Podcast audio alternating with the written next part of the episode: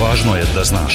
Dan ukratko. Dan ukratko. Važno je da znaš. Važno je da znaš. Podcast novinske agencije Beta. Pregled vesti za utorak 23. februar 2021. Sa vama je Ivan Vasović.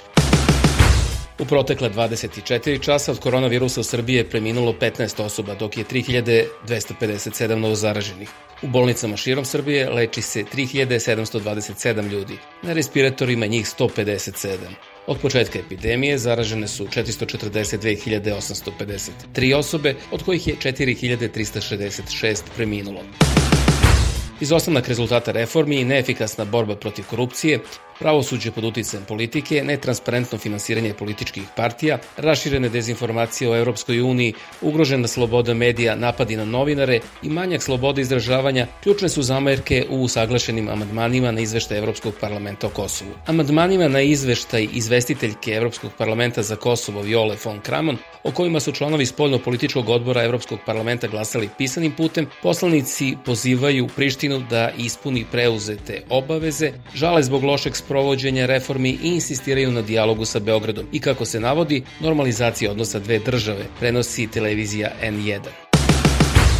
Ministar spoljnih poslova Nikola Selaković rekao je da je saradnja država, civilnog društva i međunarodnih organizacija u oblasti ljudskih prava od prioritetne važnosti za očuvanje mira i stabilnosti u svetu.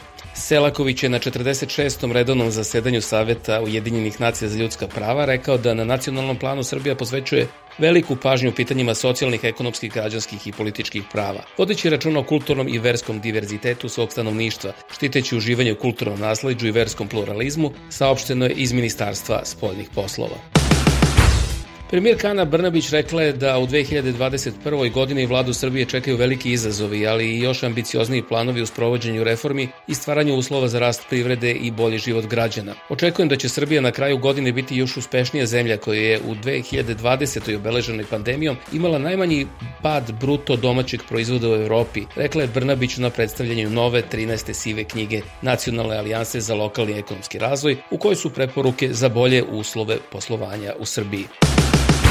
Nekadašnji predsednik opštine Grocka Dragoljub Simonović osuđen je prvostepeno na 4 godine i 3 meseca zatvora, jer je sud utvrdio da je naručila spaljenja kuće novinara portala Žiginfo Milana Jovanovića. Na istu kaznu osuđen je kao neposredni izvršilac i Aleksandar Marinković koji je u bekstvu, dok je na 4 godine osuđen Vladimir Mihajlović koji je kao posrednik pronašao izvršioca tog dela.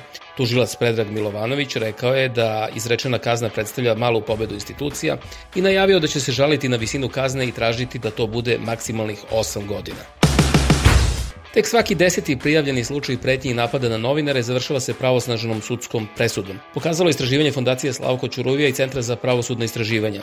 Istovremeno, medijski sporovi u slučajevima govora mržnje, zaštite maloletnih lica, obezbeđivanja dostojanstva žrtava nasilja i zaštite časti i ugleda u proseku traju oko dve godine i pored hitnosti predviđene zakonom o javnom informisanju i medijima. Ministarka za rad, zapošljavanje, boračka i socijalna pitanja Darija Kisić-Tepavčević rekla je da zakon o prinudno nestalim licima prvi put u pravnom poredku Srbije treba da reguliše tu problematiku, jer do sada nije bila prepoznata kategorija prinudno nestale osobe kao žrtve, a po tom osnovu ni prava porodica. Zlostavljanje na radu u Srbiji ne samo da nije smanjeno, nego poprima nove dimenzije i sadržaje, a zlostavljači gotovo po pravilu ne bivaju kažnjeni. Objavljeno je na portalu Ujedinjenih granskih sindikata nezavisnosti.